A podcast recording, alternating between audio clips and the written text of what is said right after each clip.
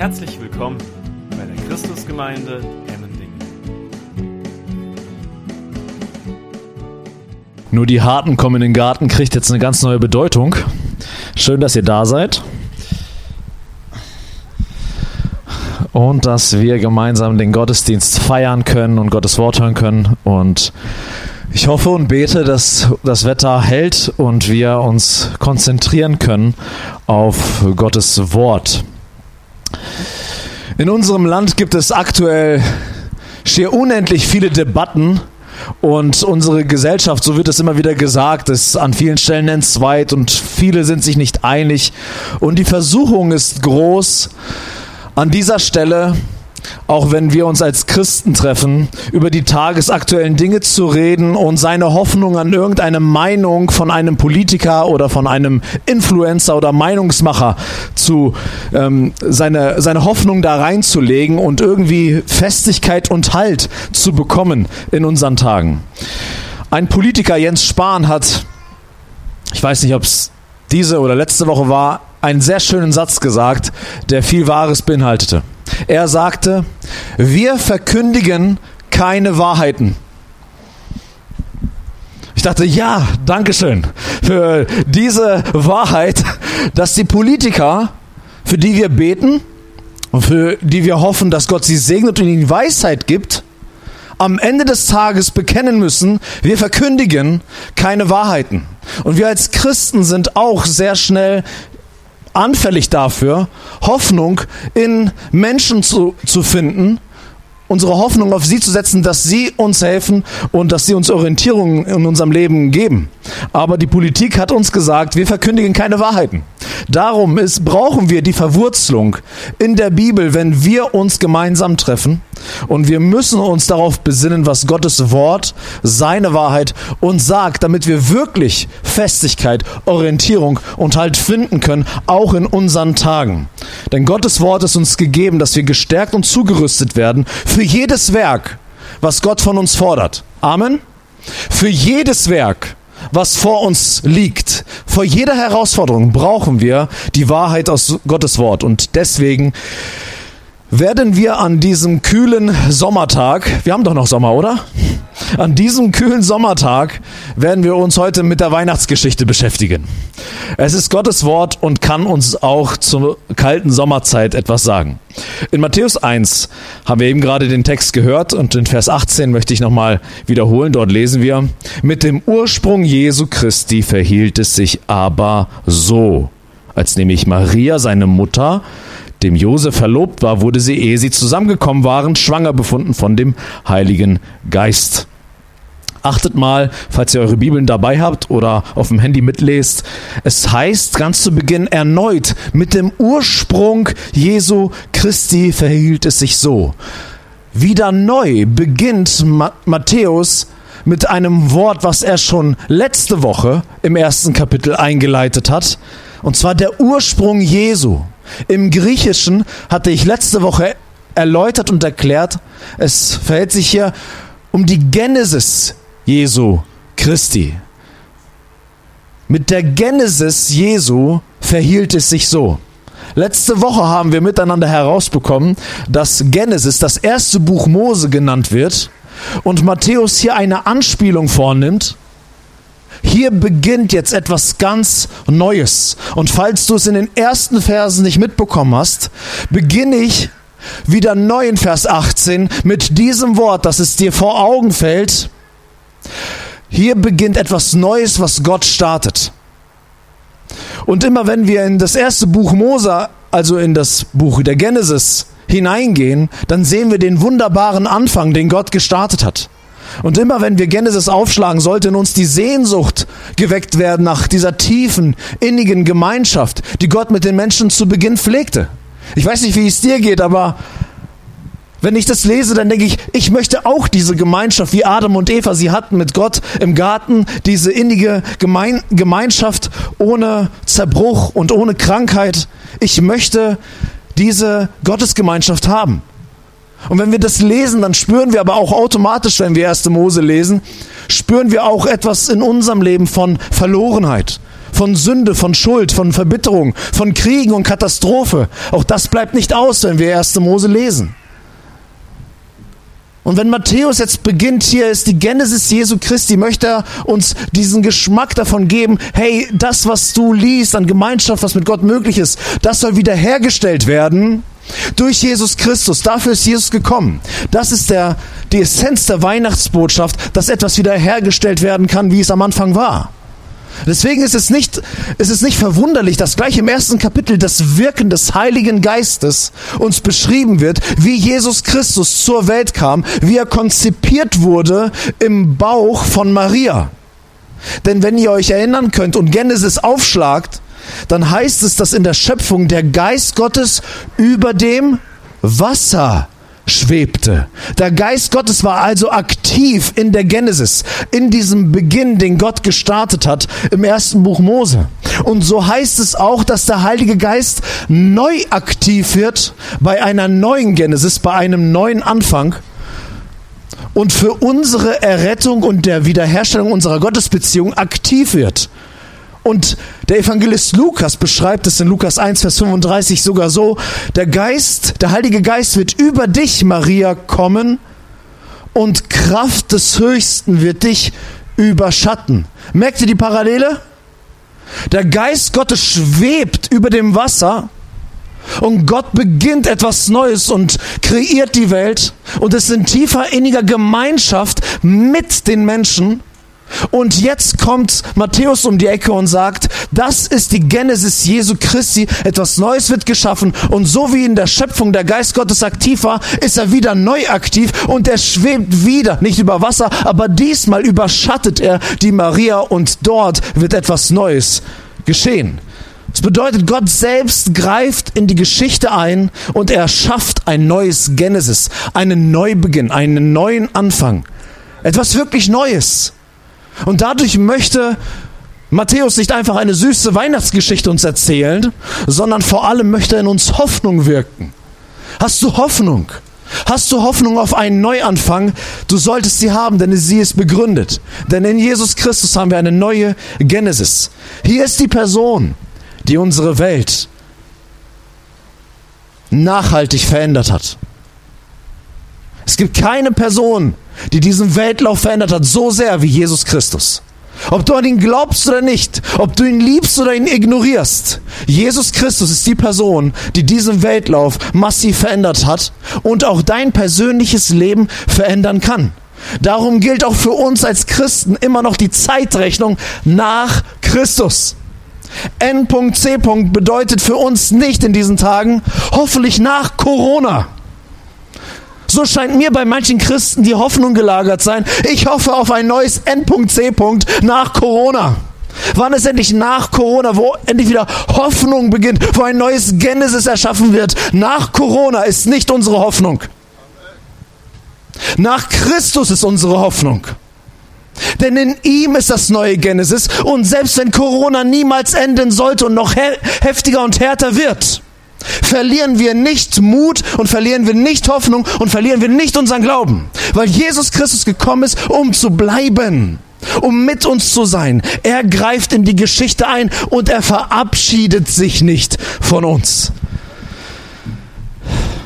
Und darum, um das zu zementieren, sagt Matthäus nicht nur in Vers 18, hier haben wir eine neue Genesis, sondern er spricht hier von Jesus Christus. Jesus Christus. Für uns vielleicht jetzt nicht so besonders, dass wir diese Worte so gekoppelt lesen, aber in Wahrheit, wenn du das ganze Matthäus-Evangelium liest, Kapitel 1 bis 28, ist ein langes Evangelium, ist nur im ersten Kapitel davon die Rede Jesus Christus. Nur im ersten Kapitel schreibt Matthäus Jesus und Christus zusammen. Es ist eine interessante Beobachtung. Damit möchte er, er spricht später von Jesus, Jesus oder von Christus, Christus, aber hier nur an dieser Stelle im ersten Kapitel Jesus Christus gekoppelt und möchte damit ein Statement setzen. Jesus ist der Christus. Damit du das nicht verpasst in Zukunft, wenn ich von Jesus spreche oder von Christus. Jesus ist der Christus. Der Mann aus Nazareth ist Jesus Christus. Jesus ist sein Vorname. Bedeutet, der Herr rettet. Aber Christus ist nicht sein Nachname, wie manchmal so gedacht wird. Christus ist sein Amt. Christus ist sein Titel. Vor allem ausländisch geprägte Christen, wenn sie mit mir sprechen, sprechen immer äh, mit mir, ähm, hallo Pastor Waldemar. Respekt. Das Amt wird benannt. Pastor ist nicht mein Vorname, wenn man Pastor Waldemar sagt, sondern ist mein Amt. Ihr könnt mich aber ruhig Waldemar nennen, ist okay. Ihr dürft mich auch gerne alle Pastor Waldemar nennen. aber bei Jesus ähnlich. Jesus ist der Christus, der Messias auf Hebräisch. Wer weiß, was das bedeutet? Christus, Messias auf Deutsch. Was heißt das? Ja, ja, nicht ganz. Nicht die wörtliche Übersetzung. Wer weiß es? Wer traut sich? Aha, ganz genau. Richtig. Christus bedeutet der Gesalbte. Messias ist der Gesalbte. Gesalbt im Alten und Neuen Testament sind Menschen, die mit dem Heiligen Geist bevollmächtigt sind. Gesalbte sind mit dem Geist Gottes bevollmächtigt.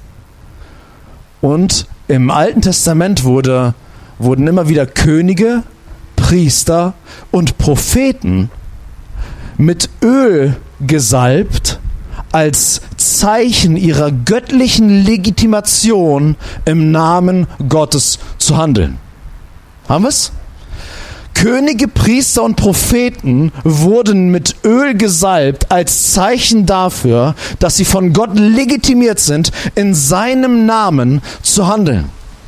Könige herrschten, gesalbte Könige herrschten im Namen Gottes. Priester haben im Namen Gottes vermittelt zwischen Gott und Mensch im Tempelgottesdienst.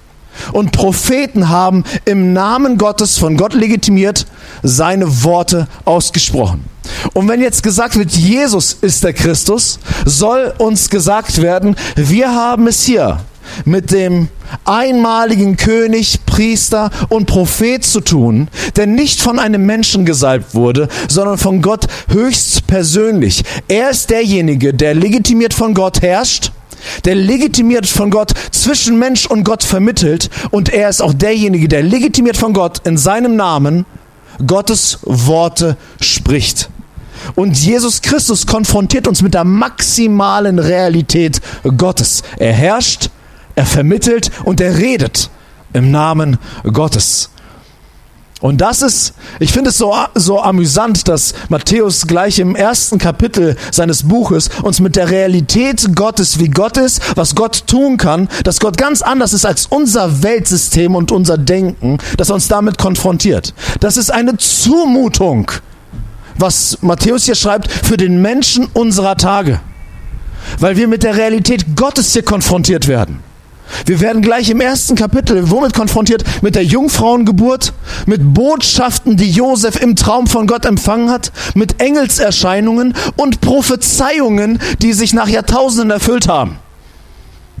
Also wenn wir versuchen irgendwie die Botschaft von Jesus so zu verpacken, dass sie irgendwie ja annehmbar ist für den für den Menschen, der Gott nicht kennt, und wir versuchen diese wundersamen Elemente herauszunehmen, dann können wir nicht von Jesus erzählen.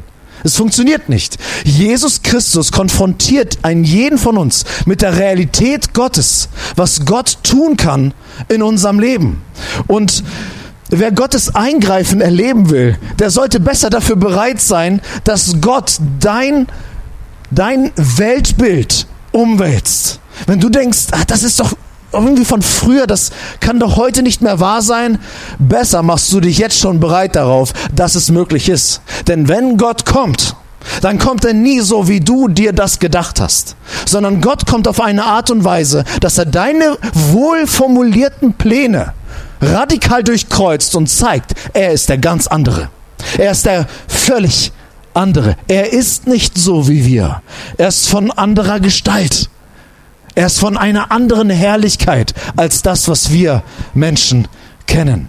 Und das muss auch in der Weihnachtsgeschichte der Josef erleben, der sich auch Pläne gemacht hat und merkt, Gott greift ein, um unsere Pläne zu durchkreuzen. Wir lesen die Verse 18 bis 20. mit dem Ursprung Jesu Christi verhielt es sich aber so, als nämlich Maria, seine Mutter, dem Josef verlobt war, wurde sie, ehe sie zusammengekommen waren, schwanger befunden von dem Heiligen Geist. Josef aber, ihr Mann, der gerecht war und sie nicht öffentlich bloßstellen wollte, gedachte sie heimlich zu entlassen. Während er dies aber überlegte, siehe, da erschien ihm ein Engel des Herrn im Traum und sprach, Josef, Sohn Davids, fürchte dich nicht, Maria, deine Frau, zu dir zu nehmen, denn das in ihr Gezeugte ist von dem Heiligen Geist. Also welches, in welcher Situation befindet sich hier Josef? Müssen wir uns mal vergegenwärtigen. Josef, völlig ahnungslos, war verliebt in seine Maria und sie waren miteinander verlobt. Und hier ist interessanterweise schon davon die Rede, dass Maria seine Frau ist, obwohl sie noch nicht verheiratet waren. Ein bisschen tricky für uns, weil man ist ja erst Mann und Frau, wenn man verheiratet ist. Aber zu dieser Zeit liefen die Dinge ein bisschen anders. Man nannte sich zwar schon Mann und Frau, obwohl man noch gar nicht verheiratet war. Also das Verlobungsversprechen war fast genauso bindend wie die Ehe selbst. Und zu damaliger Zeit und auch wahrscheinlich bei Josef und Maria war es so, dass die Eltern die beiden einander versprochen haben, also eine sehr wahrscheinlich arrangierte Ehe der Eltern. Dann wurde Maria dem Josef anvertraut durch, die, durch den Verlobungsprozess. Nur die endgültige Eheschließung stand noch aus. Darauf haben die beiden gewartet. Sie haben sich darauf vorbereitet. Sie, war, sie waren einander versprochen, sie gehörten schon zueinander, aber sie haben noch nicht miteinander gelebt, sie haben noch nicht miteinander sexuellen Kontakt gehabt, sondern sie waren im Verlobungsstand und haben auf die endgültige Eheschließung gewartet. Aber gesetzlich und rechtlich gehörten sie schon zusammen. Deswegen sagt auch oder denkt Josef an dieser Stelle, ich sollte sie entlassen. Das ist das gleiche Wort wie scheiden. Also obwohl sie noch gar nicht verheiratet waren, waren sie verlobt, aber das war schon so fest und so bindend, das Versprechen war so stark, dass es hierfür ein, eine, eine Scheidungsurkunde brauchte, um diese Bindung wieder zu, zu lösen. Und Josef ist ja maximal herausgefordert. Also ich will nicht in seine Haut stecken. Es heißt hier in unserem Text, Josef war gerecht. Josef war gerecht. Das ist eine Auszeichnung für diesen Mann. Warum war er gerecht? Es soll uns zeigen, Josef hat sich an die Ordnung Gottes gehalten und hat die Gebote Gottes respektiert. Ich bin verlobt und noch nicht verheiratet. Ich schätze und respektiere Gottes Gebote zur Ehe und auch zur Sexualität und ich werde meine Jungfrau bewahren und ich werde nicht vorher mit ihr interagieren. Und auf einmal dieser gerechte Mann, der gottesfürchtige Mann, der Gott liebt und auch seine Frau lieben will, ist auf einmal mit einer Schwangeren konfrontiert aus seiner Perspektive, was ist da wohl geschehen? Er, irgendwie hat er mitbekommen, sie ist schwanger. Wahrscheinlich hat er das von ihr mitbekommen. Maria hat wahrscheinlich mit dem Josef gesprochen, du, es sieht so aus, ich bin schwanger, da ist folgendes passiert. Josef, ist klar, meine Liebe, du hast das Versprechen jetzt schon vor der Zeit gebrochen. Aus seiner Sicht ist hier Ehebruch im Spiel.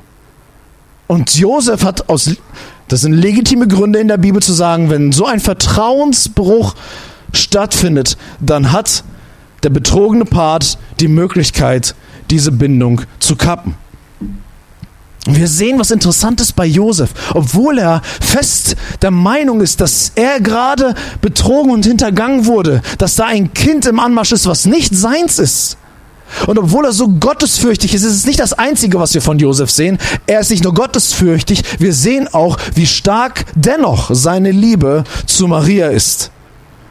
Woran können wir das erkennen? In unserem Vers heißt es, er war gerecht und er wollte sie nicht öffentlich bloßstellen und gedachte sie heimlich zu entlassen. Er könnte das an die große Glocke hängen und sagen, schaut mal, was diese Frau getan hat.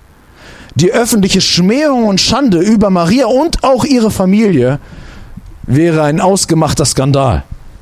Und die Beschämung und die Schande, die das verursacht hätte, das wollte der Josef der Maria ersparen. Er hat gesagt, das ist so ein Vertrauensbruch, da kann ich nicht einfach hinwegsehen, aber ich, ich liebe sie so sehr, dass ich sie in der Ruhe und im Geheimen entlassen möchte, dass sie ihren Weg weitergehen kann. Das bedeutet, dass Josef hier das Wohl von Maria im Sinn hat. Und unser Text sagt, dass er das für sich dachte. Und das sind nicht einfach nur so, ich habe mal einen Impuls, wie ich das mache. Dieser Mann ist verzweifelt. Er denkt und denkt und denkt. Er hat unruhige Nächte, die ihm zu schaffen machen. Und das heißt, dass er in der Nacht geweckt wird. Das bedeutet, er ist mit diesem Gedanken, wie soll ich mit dieser Situation umgehen? Und ich mache mir jetzt meine Pläne. Ich mache das, was aus meiner Sicht weise ist. Das werde ich jetzt tun. Und mit diesen Gedanken schläft dieser Mann ein. Kennt ihr Gedanken, die euch so sehr quälen, dass ihr unruhige Nächte habt und mit diesen Gedanken in, sozusagen in den Traum stolpert und in die Nacht hineingeht und irgendwann schlaft vor lauter Denken? Kennt ihr so etwas? Wo du denkst, die Not ist so groß, ich kann mich nicht einfach hinlegen. In dieser Situation befindet sich Josef. Josef ist sehr, sehr herausgefordert. Und dann lesen wir in Vers 20, Während er dies aber überlegte, siehe, da erschien ihm ein Engel des Herrn im Traum. Er ist am Überlegen, er, er schläft und überlegt immer noch. Und da sprach Josef, Sohn Davids, fürchte dich nicht, Maria, deine Frau, zu dir zu nehmen, denn das in ihr gezeugt ist von dem Heiligen Geist. Beachtet, wir brauchen eigentlich gar nicht die ganzen Details, wie es Josef in dieser Situation geht, damit die Geschichte von Jesus am Anfang funktioniert. Matthäus hätte auch einfach sagen können, wisst ihr was? Jesus ist gekommen, Maria ist schwanger geworden und dann ging das weiter. Aber irgendwie möchte Matthäus uns mitteilen, wie es Josef damit ging. Wir brauchen diese Information nicht, um zu erkennen, wer Jesus ist. Aber Matthäus möchte etwas damit kommunizieren. Wir sollen lernen, Gott greift ein in die Geschichte, in unser Leben, um unsere Pläne zu durchkreuzen. Wir machen uns oft Pläne, wie die Dinge sein sollen. Wir kalkulieren, und das sollen wir natürlich auch tun, aber wir müssen immer damit rechnen, dass Gott einen Strich durch unsere Rechnung macht, dass die Dinge anders kommen, wie wir gedacht haben, und er selbst zu einem eigenen Ziel kommt mit unserem Leben. Ich habe ein schönes Zitat mitgebracht. Dort heißt es, der Herr ließ Josef eine Zeit lang um die Lösung seines Problems ringen, bevor er ihm einen besseren Plan offenbarte. Er arbeitet oft auf diese Weise. Er lässt uns Pläne schmieden und offenbarte dann einen besseren Weg. Wenn das geschieht, müssen wir unsere Pläne ändern, so wie Josef es tat. Wir müssen unsere Pläne und Absichten an Gottes Willen messen, wie er in der Heiligen Schrift und durch die Ratschläge weiser Ratgeber offenbart wird. Manchmal entwickeln sich die Umstände auf eine Art und Weise, die auf den Willen Gottes schließen lässt. Selbst Pläne, die gut aussehen, müssen geändert werden können. Ich weiß nicht, ob du zu der Kategorie Pläne-Schmieder bist, äh, gehörst, aber wir lernen hier von Josef, wir müssen mit der Realität Gottes rechnen. Die besten Pläne, die du schmiedest und vielleicht gerade im Begriff bist zu schmieden, können völlig umgeworfen werden, wenn Gott es fordert. Die Frage ist, wie reagieren wir darauf, wenn Gott in unsere Pläne eingreift und uns in eine andere Richtung bewegen möchte. Wir lesen weiter, wie Gott hier in die Geschichte, in unsere Geschichte eingreift. Vers 20 bis 23. Während er dies aber überlegte, siehe, da erschien ihm ein Engel des Herrn im Traum und sprach, Josef, Sohn Davids, fürchte dich nicht, Maria, deine Frau, zu dir zu nehmen, denn das in ihr gezeugt ist von dem Heiligen Geist und sie wird einen Sohn gebären und du sollst seinen Namen Jesus nennen, denn er wird sein Volk retten von seinen Sünden. Dies alles geschah aber, damit erfüllt wurde, was von dem Herrn geredet ist, durch den Propheten, der spricht, siehe, die Jungfrau wird schwanger sein und einen Sohn gebären und sie werden seinen Namen Emmanuel nennen, was übersetzt ist, Gott mit uns. Unmissverständlich wird hier wiederholt, dass die Schwangerschaft ein echtes Wunder ist. Es gibt heutzutage sehr spitzfindige und knifflige Theologen, die irgendwie meinen, ja, eigentlich sagt die Bibel gar nicht, dass das wirklich ein Wunder Gottes war, diese Geburt. Ich weiß nicht, wie viele Kunststücke man haben, ähm, anwenden muss, um auf so eine Theorie zu kommen. Die Bibel sagt es sehr, sehr eindeutig, zweimal. Vers 18, sie war schwanger von dem Heiligen Geist. Und in Vers 20, das in ihr gezeugte ist von dem Heiligen Geist. Gott greift übernatürlich in diesem Moment in die Geschichte der Menschheit ein. Und schon im Stammbaum von letzter Woche hat Matthäus uns einen Hinweis versteckt, wo wir das, wo wir das sehen konnten, dass hier Gott übernatürlich eingreift. Vielleicht könnt ihr euch erinnern an die Lesung von letzter Woche, wo es immer wieder hieß, und der hat den gezeugt und der hat den gezeugt und der hat den gezeugt und der hat den gezeugt. Die meisten fangen dann schon an einzuschlafen. 39 Mal wird gesagt, der hat den gezeugt, der hat den gezeugt, der hat den gezeugt. Und ganz zum Schluss, wenn es um Jesus geht, verändert auf einmal Matthäus seine Schreibweise und sagt nicht, und Josef hat Jesus gezeugt, sondern auf einmal heißt es in unserem Text, und Jesus wurde geboren. Kein Zeugungsakt auf natürlicher Art und Weise. Auf einmal wendet sich das Blatt und ein Mensch wird kreiert, nicht durch eine natürliche Zeugung eines Mannes. So, für uns ist es vielleicht okay, weiter im Text, aber für den damaligen Leser war dieser Hinweis wahnsinnig wichtig, vor allem wenn gesagt wurde, hier ist eine neue Genesis, ein Neubeginn. Und hier wird auf einmal jemand kreiert, nicht durch einen Mann, sondern auf einmal ein Nachkomme ausschließlich von der Frau. Warum ist das wichtig? Sie wurden sofort an Genesis, an 1. Mose erinnert, wo Gott das erste Versprechen an Adam und Eva gegeben hat, als sie sich versündigt haben und der Beziehungsbruch passierte. In 1. Mose 3, Vers 15 hat Gott Folgendes versprochen. Ich werde Feindschaft setzen zwischen dir, Schlange, Satan, und der Frau, zwischen deinem Nachwuchs und ihrem Nachwuchs, ihrem Nachkommen, wörtlich ihrem Samen. Er wird dir den Kopf zermalmen und du, du wirst ihm die Ferse zermalmen. Also hier ist ein Kampf, du wirst an seine Ferse kommen, aber er wird dir den Kopf zertrümmern und dich vernichten.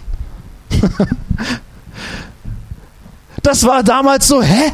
Der Nachkomme einer Frau sind doch, es wird doch immer von den Nachkommen der Männer gesprochen. Aber Gott hat schon im ersten Buch Mose, in der ersten Genesis gesagt, da wird jemand kommen und das ist kein Nachkomme eines Mannes. Und Matthäus beginnt sein Evangelium damit, der hat den gezeigt, der hat den gezeigt, aber jetzt kommt der versprochene Nachkomme der Frau. Und Matthäus möchte uns predigen, dass Gott eingreift in dieser Weihnachtsgeschichte, um was zu tun, um endlich Satan zu zermalmen. Das ist das, was Matthäus hier sagen möchte durch die Jungfrauengeburt. Ist nicht einfach nur eine nette Story, sondern endlich kommt der Versprochene aus der alten Genesis in die neue Genesis, beginnt etwas Neues und erfüllt das Versprechen, was am Anfang gegeben wurde, dass Satan endlich zermalmt wird. Seine dunklen und bösartigen Machenschaften sollen zerstört werden. Meine Lieben, das ist der Sinn der süßen Geschichte von Weihnachten. Ist euch das bewusst? Jesus Christus ist gekommen, um den Satan zu zerstören, um ihn den Kopf zu zertreten. Darum heißt es in 1. Johannes 3, Vers 8, hierzu ist der Sohn Gottes offenbart worden, damit er die Werke des Teufels vernichtet. Hierzu ist der Sohn Gottes offenbart worden, damit er die Werke des Teufels vernichtet. Das Matthäus-Evangelium möchte uns Hunger machen, danach, dass etwas endlich neu geschehen kann. Dass die Kraft des Satans in unserem Leben überwunden werden kann.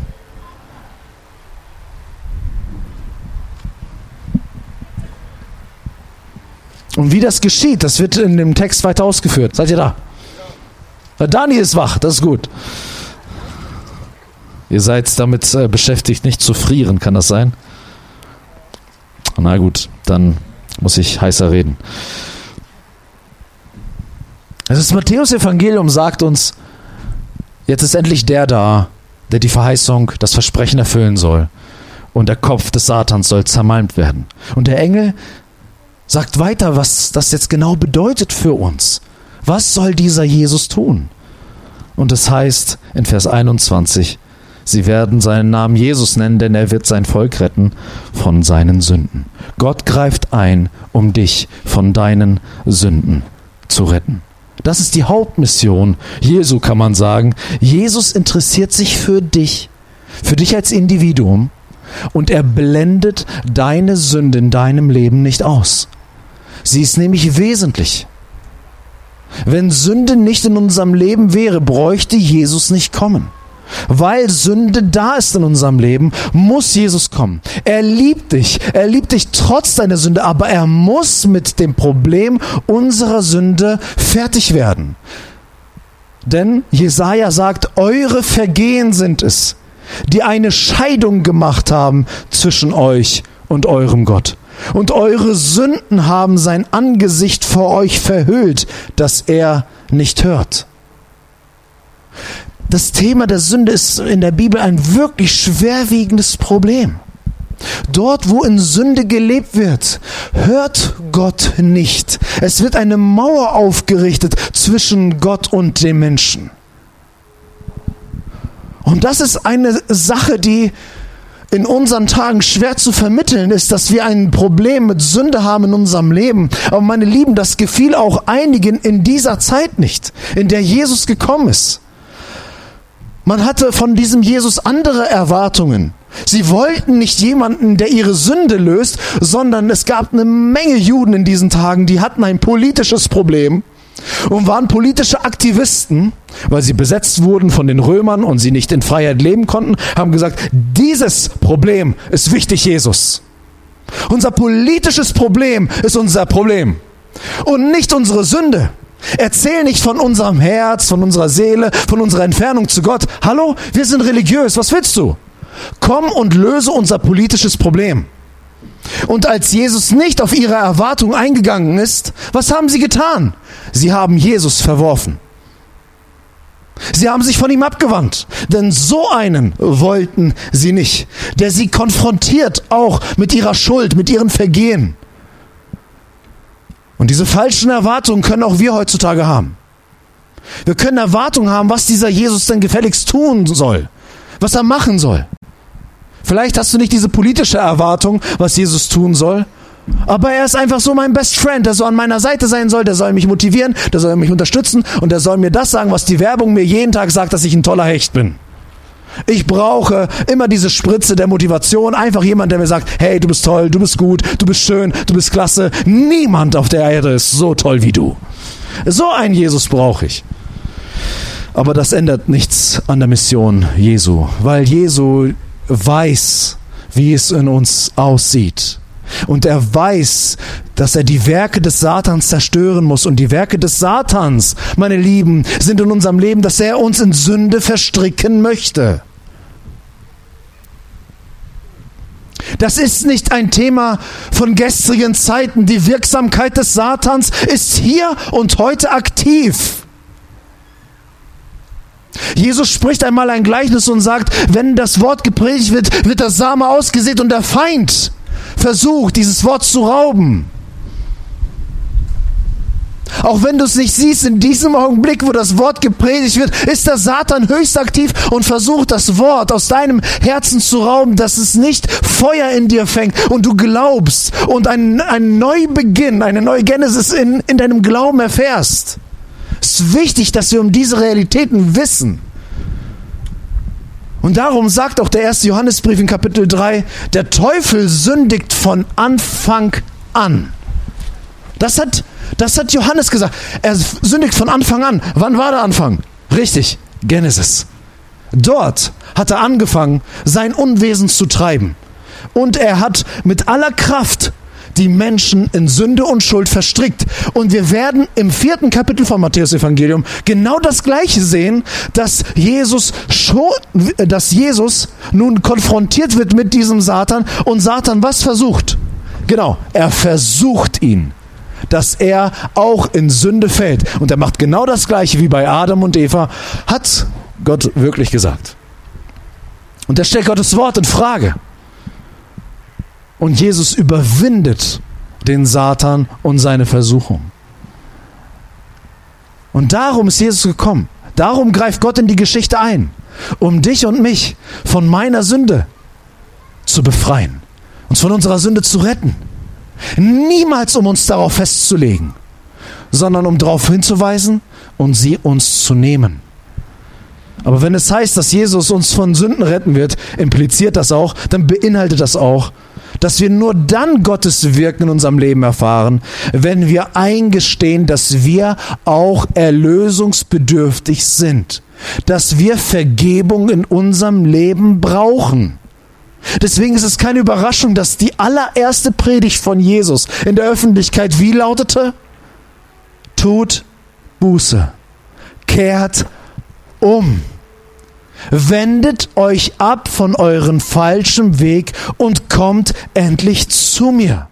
Es reicht nicht nur anscheinend, die eigene Bedürftigkeit zu erkennen, sondern wenn wir sie erkannt haben, sollen wir laut Jesus uns auch voller Vertrauen an Jesus wenden und von ihm Hilfe und Vergebung erfahren. Wir brauchen diese Vergebung und wir müssen uns aktiv dorthin wenden. Es reicht nicht einfach in diesem Gottesdienst zu sitzen und selbst mitleidig auf, sein, auf sich selbst zu schauen, so ja, ich bin bedürftig.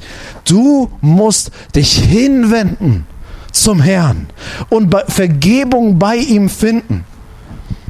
Wisst ihr, als der Satan aktiv war bei Adam und Eva und sie in Sünde und Schuld verstrickt hat,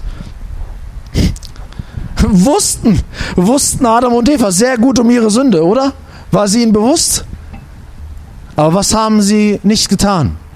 Sie sind nicht in die liebevollen Arme Gottes gelaufen, weil sie nicht geglaubt haben, dass dieser Gott barmherzig ist und voller Liebe ihnen begegnen möchte, sondern sie haben sich vor ihm versteckt und dann, als sie ihm begegneten, haben sich die ganze Zeit mit Selbstentschuldigungen beschäftigt und haben irgendwie versucht zu erklären, warum sind wir in dieser Situation? Das war der andere, das war die andere, das war derjenige, aber nicht ich habe mich versündigt gegen dich. In 1. Johannes 1, Vers 8 bis 10 lesen wir, Wenn wir sagen, dass wir keine Sünde haben, betrügen wir uns selbst. Und die Wahrheit ist nicht in uns. Aber wenn wir unsere Sünden bekennen, ist Gott fies und unbarmherzig? Nein. Wenn wir unsere Sünden be bekennen, ist er treu und gerecht, dass er uns die Sünden vergibt und uns reinigt von jeder Ungerechtigkeit. Wenn wir sagen, dass wir nicht gesündigt haben, machen wir ihn zum Lügner und sein Wort ist nicht in uns. Gott ist wahrhaftig und er konfrontiert uns damit. Aber warum tut er das? Um uns zu erretten, um uns zu befreien, uns wieder zum Atmen zu bringen, dass wir nicht gebunden sind von den Machenschaften des Feindes, des Satans, sondern dass wir die Freiheit der Kinder Gottes erleben in der Gemeinschaft mit unserem Herrn. Und Jesus fordert Aufrichtigkeit ein, er fordert Wahrhaftigkeit ein und gleichzeitig lädt er in Milde, in Sanftheit ein, sich ihm anzuvertrauen, wenn er sagt, kommt her zu mir alle, ihr mühseligen und beladenen, und ich werde euch Ruhe geben. Wem wird er Ruhe geben? Mühseligen und beladenen oder belasteten kannst du auch sagen. Aber dafür muss ich erstmal erkennen, dass ich Ruhe brauche und dass ich Last in meinem Leben mit mir rumschleppe. Wir lernen hier, Gott greift ein, um dich von deinen Sünden zu retten. Lass uns weitergehen. Gott greift auch ein, damit wir endlich ihm gehören, denn Jesus, heißt es, wird sein Volk retten. Ein Volk, was ihm gehört. Was kommuniziert der Engel zu Josef damit? Jesus stellt einen Besitzanspruch. Wir gehören unserem Schöpfer. Wir gehören Jesus. Darum heißt es in Johannes 1, Jesus kam in das Seine, das, was ihm gehört. Und die Seinen, die ihm gehören, nahmen ihn nicht an. So viele ihn aber aufnahmen, denen gab er das Recht, Kinder Gottes zu werden, denen, die an seinen Namen glauben. Jesus kommt in das, was ihm gehört. Und er möchte sein Volk retten. Er möchte hier einen Besitzanspruch deklarieren. Und egal wie neutral du dich empfindest, Jesus sagt eindeutig, dass Satan am Werk ist, um die Menschen von ihm fernzuhalten. Er sagt in Johannes 10, dass Satan der Dieb ist und er nur kommt, um zu stehlen und zu schlachten und zu verderben. Ich aber bin gekommen, damit sie Leben haben und es im Überfluss haben. Der Satan stiehlt, er raubt und er bringt Menschen unter seine Fittiche, in seinen Einflussbereich. Und Jesus ist gekommen, um einen Besitzanspruch, wie sagt man, geltend zu machen. Oh, das ist eine, keine schöne Sprache. Und zu sagen, das, was hier geraubt wird, das werde ich mir wieder zurücknehmen. Und darum beschreibt die Bibel sehr, sehr eindrücklich in 1. Johannes 3 auch wieder, unterscheidet Johannes zwischen den Kindern des Teufels und den Kindern Gottes. Diese zwei Lager gibt es. Und das ist eine krasse Sprache. Jemandem das heute zu sagen, ist eigentlich unerhört. Weil wer empfindet sich als Kind des Teufels? Niemand. Es soll bedeuten, du stehst in einem Einflussbereich, immer. Du stehst immer in einem Einflussbereich. Und die Frage ist, in welchem Einflussbereich bist du? Kinder stehen im Einflussbereich ihres Vaters.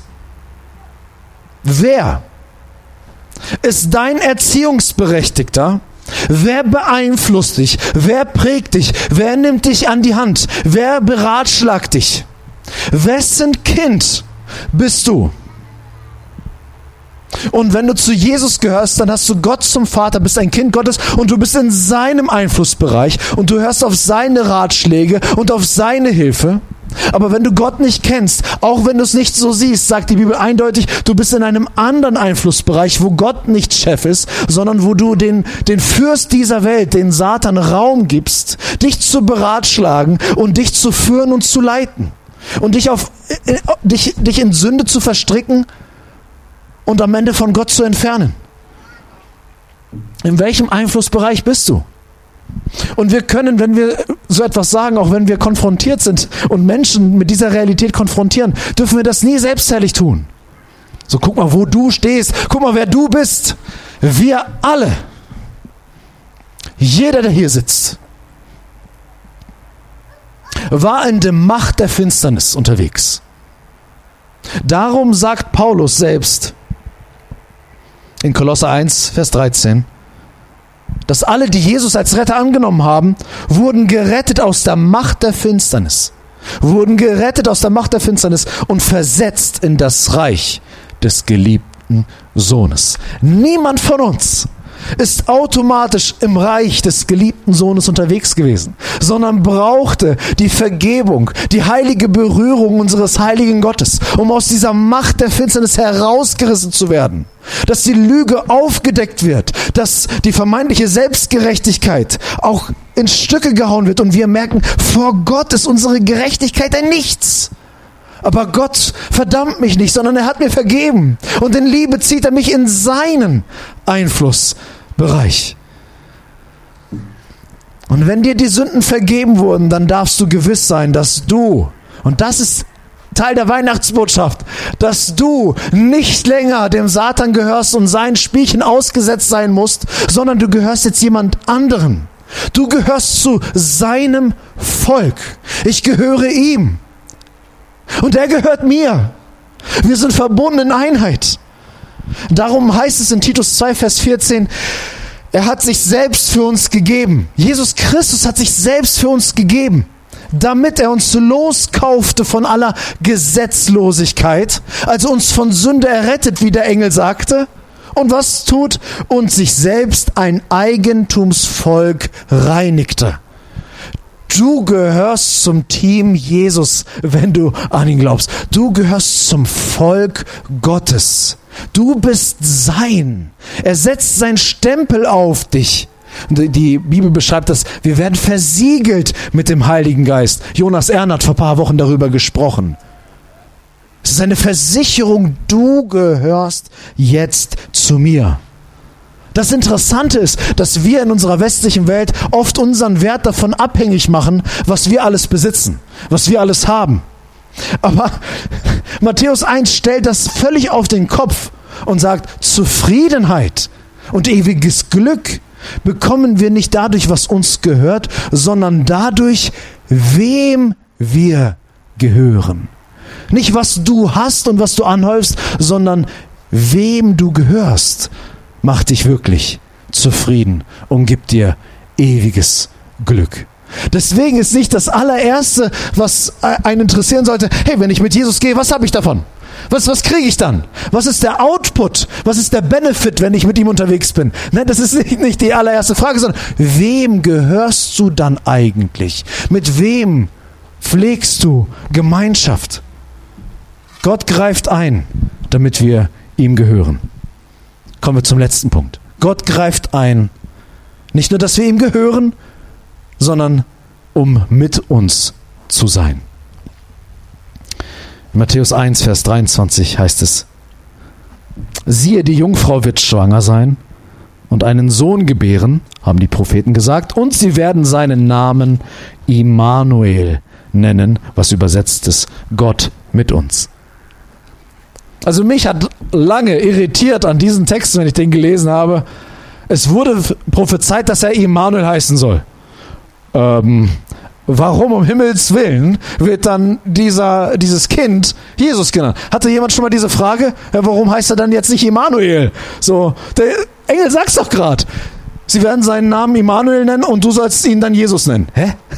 Also was jetzt? Jesus oder Immanuel? Ein Name, ein Name ist in der Bibel immer mehr als eine Eigenbezeichnung. Ein Name reflektiert deine Persönlichkeit und das Wesen der Person.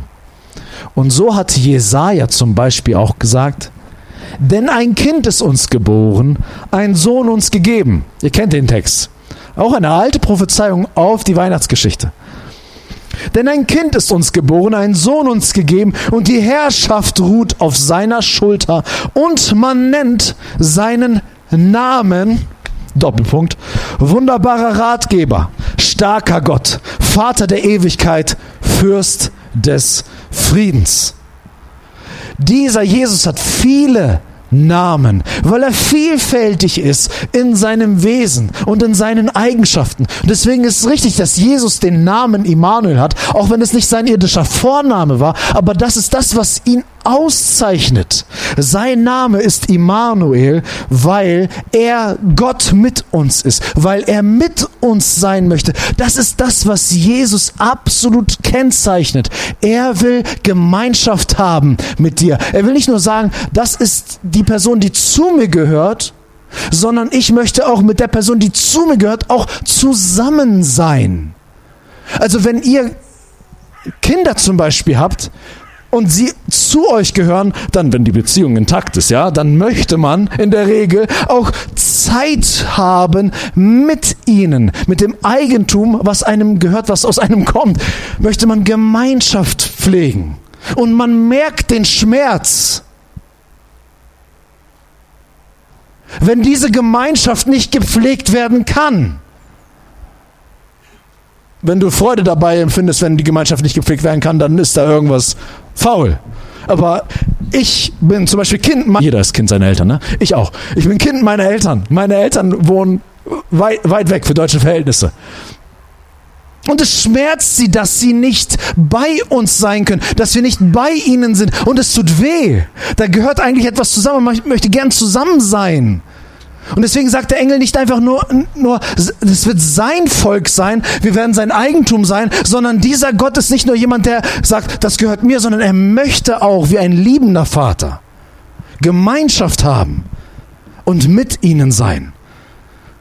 Und dieses, dass er Immanuel ist, sagt interessanterweise Matthäus an drei Stellen im Evangelium. Am Anfang hier, in der Mitte und am Ende. Ungefähr in der Mitte im Matthäusevangelium heißt es in Kapitel 18, Vers 20, wo zwei oder drei versammelt sind in meinem Namen, da bin ich in ihrer Mitte. Du kannst auch sagen, da bin ich Immanuel. Da bin ich mit ihnen. Das positioniert Matthäus in die Mitte des Evangeliums. Und dann endet das Evangelium. Und siehe, alle Tage bis zur Vollendung der Zeitalter bin ich bei euch. Was heißt das? Bis an alle Zeit, bis zum Ende der Welt bin ich Immanuel bin ich mit euch. Das heißt, auch wenn das nicht der Vorname von Jesus ist, sehen wir, das ist das Wesen Jesu von Anfang bis zum Schluss des Matthäus-Evangeliums und bis in alle Ewigkeit. Jesus, unser Immanuel, er will mit uns sein. Die Frage ist, glaubst du an die segnende Gegenwart Gottes hier und heute für dich? Ihr schaut gerade nicht so. Das ist aber die Frage, die uns gestellt wird hier durch diesen Text. Ist dieser Jesus dein Immanuel? Freust du dich darauf, auf die Begegnung mit ihm? Rechnest du damit, dass er mit dir sein will? Dass er dich liebt, dass er dich mag, dass du zu ihm gehörst und dass er auch Gemeinschaft pflegen möchte mit dir, dass er dir nahe kommen möchte, dein Herz neu bewegen möchte, neu entfachen möchte und dich beschenken möchte mit Liebe, Wertschätzung und Freude? Und einige werden hier vielleicht sitzen, ja, das ist theoretisch alles wahr, aber es, die, diese Gemeinschaft, ich glaube nicht, dass sie möglich ist, weil wenn ich mein Leben mir anschaue, dann sagt es mir aber, das reicht nicht. Ich reiche nicht aus, damit ich in diese ungetrübte Gemeinschaft auch eintreten kann. Ja, ich glaube an Gott. Ich glaube auch, dass er mich liebt, aber mag er mich auch? Will er auch wirklich Gemeinschaft mit mir, wenn ich mein verkorkstes Leben vielleicht anschaue? Meine Lieben, das ist etwas, was der Satan uns einreden möchte. Ein Werk des Satans, was Jesus zerstören will. Dass wir nicht ausreichen. Denn nicht ohne Grund wird Satan bezeichnet in der Offenbarung als der Verkläger unserer Brüder, der sie Tag und Nacht vor unserem Gott verklagte. Meine Lieben, das ist am Ende der Bibel ein geschriebenes Wort über den Satan. Satan hat nichts anderes zu tun, als Tag und Nacht dich zu verklagen und dich festzuhalten für deine Versäumnisse, für deine Vergehen, für die Schuld, die dir geschehen ist, um dich klein zu halten und dir, und dir den Weg zu der Freiheit und Freude in der Gegenwart Gottes zu vermiesen und zu verbauen. Aber Jesus sagt über den Satan, keine Wahrheit ist in ihm. Wenn er die Lüge redet, so redet er aus seinem eigenen, denn er ist ein Lügner und der Vater derselben. Der Satan ist in sich Lüge. Er ist weit weg von Wahrhaftigkeit. Und wenn ein Kind Gottes sagt, ja, meine Sünden wurden vergeben, ich gehöre dem lebendigen Gott, aber kann ich auch wirklich in tiefer Gemeinschaft mit ihm unterwegs sein? Diese Frage zeigt schon, wie sehr der Satan versucht, unsere Gedanken zu bestimmen, um uns fernzuhalten von der Gemeinschaft mit Jesus. Gott hat in die Geschichte eingegriffen, um mit dir Gemeinschaft zu haben. Aber diese falschen Gedanken machen dich unfrei und die werden dich in ein Hamsterrad versetzen, dass du auf einmal, anstatt auf Jesus zu schauen, schaust du auf dich, bist in einem Hamsterrad und versuchst irgendwie besser zu werden, irgendwie an dieses Ziel heranzukommen, das in vermeintlicher Ferne liegt, um Gemeinschaft mit Gott zu haben. Am Freitag las ich von Klimaaktivisten, die 18 Tage schon vor dem, ich weiß nicht, ob sie da immer noch hocken, wahrscheinlich, die 18 Tage am Freitag vor dem Reichstag im Hungerstreik waren. Das sind junge Leute, 18 Tage hungern sie vor dem Reichstag. Wofür? Sie haben ein Anliegen. Sie wollen das Klima retten. Und sie tun das, um sich Gehör zu verschaffen. Weil ihre Stimme von den Regierenden aus ihrer Sicht nicht genug gehört wird. Setzen sie alles daran, kasteien sich und gehen ins Fasten, um ja dieses Ohr zu erreichen, das in weiter Ferne ist, das endlich auf ihre Stimme gehört werden kann. Ich sage dir, ich muss beim Vater im Himmel mir kein Gehör verschaffen. Und ich muss auch nicht ins Fasten ausbrechen, 18 Tage lang, dass diese weit entfernte Stimme oder das weit entfernte Ohr endlich auf mich trifft und mir eine Audienz verschafft in seiner Gegenwart. Wir müssen das mit unserem lebendigen Vater nicht tun. Denn Jesus hat am Kreuz sein Blut einmal vergossen und die Todesstrafe für meine Schuld abgetragen. Er ist auferstanden und er lebt. Wofür? Damit ich freien und ungehinderten Zugang zum Thron der Gnade habe. Und das Neue Testament sagt wiederholt, durch den Tod hat er den Teufel zunichte gemacht. Am Kreuz hat Gott die satanischen Gewalten und Mächte völlig entwaffnet und sie öffentlich zur Schau gestellt und den Triumph über sie gehalten. Meine Lieben, wenn du denkst, du musst irgendwas bringen, um diesen Immanuel zu bekommen, sage ich dir, Jesus Christus ist genug.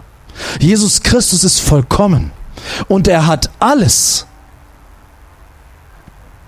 er hat alles vollbracht. Er hat den Sieg über den Satan gewonnen, damit wir Immanuel genießen können. Jesus war, ist und bleibt genug. Und wir können nichts hinzutun. Darum, wenn du heute hier stehst und sagst, ja, ist alles richtig, aber kann ich kommen? Ja. Gibt es einen Grund? Was kann größer sein als die Kraft des Blutes Jesu?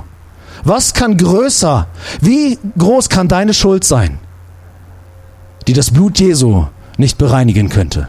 Jesus hat alles vollbracht. Das ist unsere einzige Hoffnung. Und darum können wir an diesem Tag jubilieren und uns freuen und sagen, Herr, ich bin bereit auf eine neue Begegnung mit dir. Denn du bist für mich. Du bist mit mir. Du bist mein Immanuel. Und der Text endet folgenden Worten. Josef aber vom Schlaf erwacht, tat, wie ihm der Engel des Herrn befohlen hatte, und nahm seine Frau zu sich. Und er erkannte sie nicht, also er schlief nicht mit ihr, bis sie einen Sohn geboren hatte, und er nannte seinen Namen Jesus. Josef wurde mitgeteilt, dass Gott in die Geschichte eingreift, um durch Jesus Satan zu zerstören, uns von Sünde zu befreien, dass wir ihm gehören und dass er alle Zeit mit uns ist. Das ist der Grund, warum Gott in die Geschichte eingreift. Und dafür hat Gott sogar die Pläne von Josef durchkreuzt und die ihn auf eine neue Spur lenken wollen. Wie reagierte Josef? Er wachte auf und handelte nach diesem Wort. Das heißt, im Glauben war er Gott gehorsam und er entschied sich, Jesus nicht den Rücken zuzukehren und ihn zu verlassen, sondern sich auf diesen Jesus einzulassen. Darum wende du dich auch heute nicht ab, sondern wende dich Jesus zu. Glaube, glaube und erfahre, wie dieser Jesus in deinem Leben eingreifen kann und auch deine Geschichte verändern kann. Lass uns aufstehen zum Gebet und zum Lobpreis.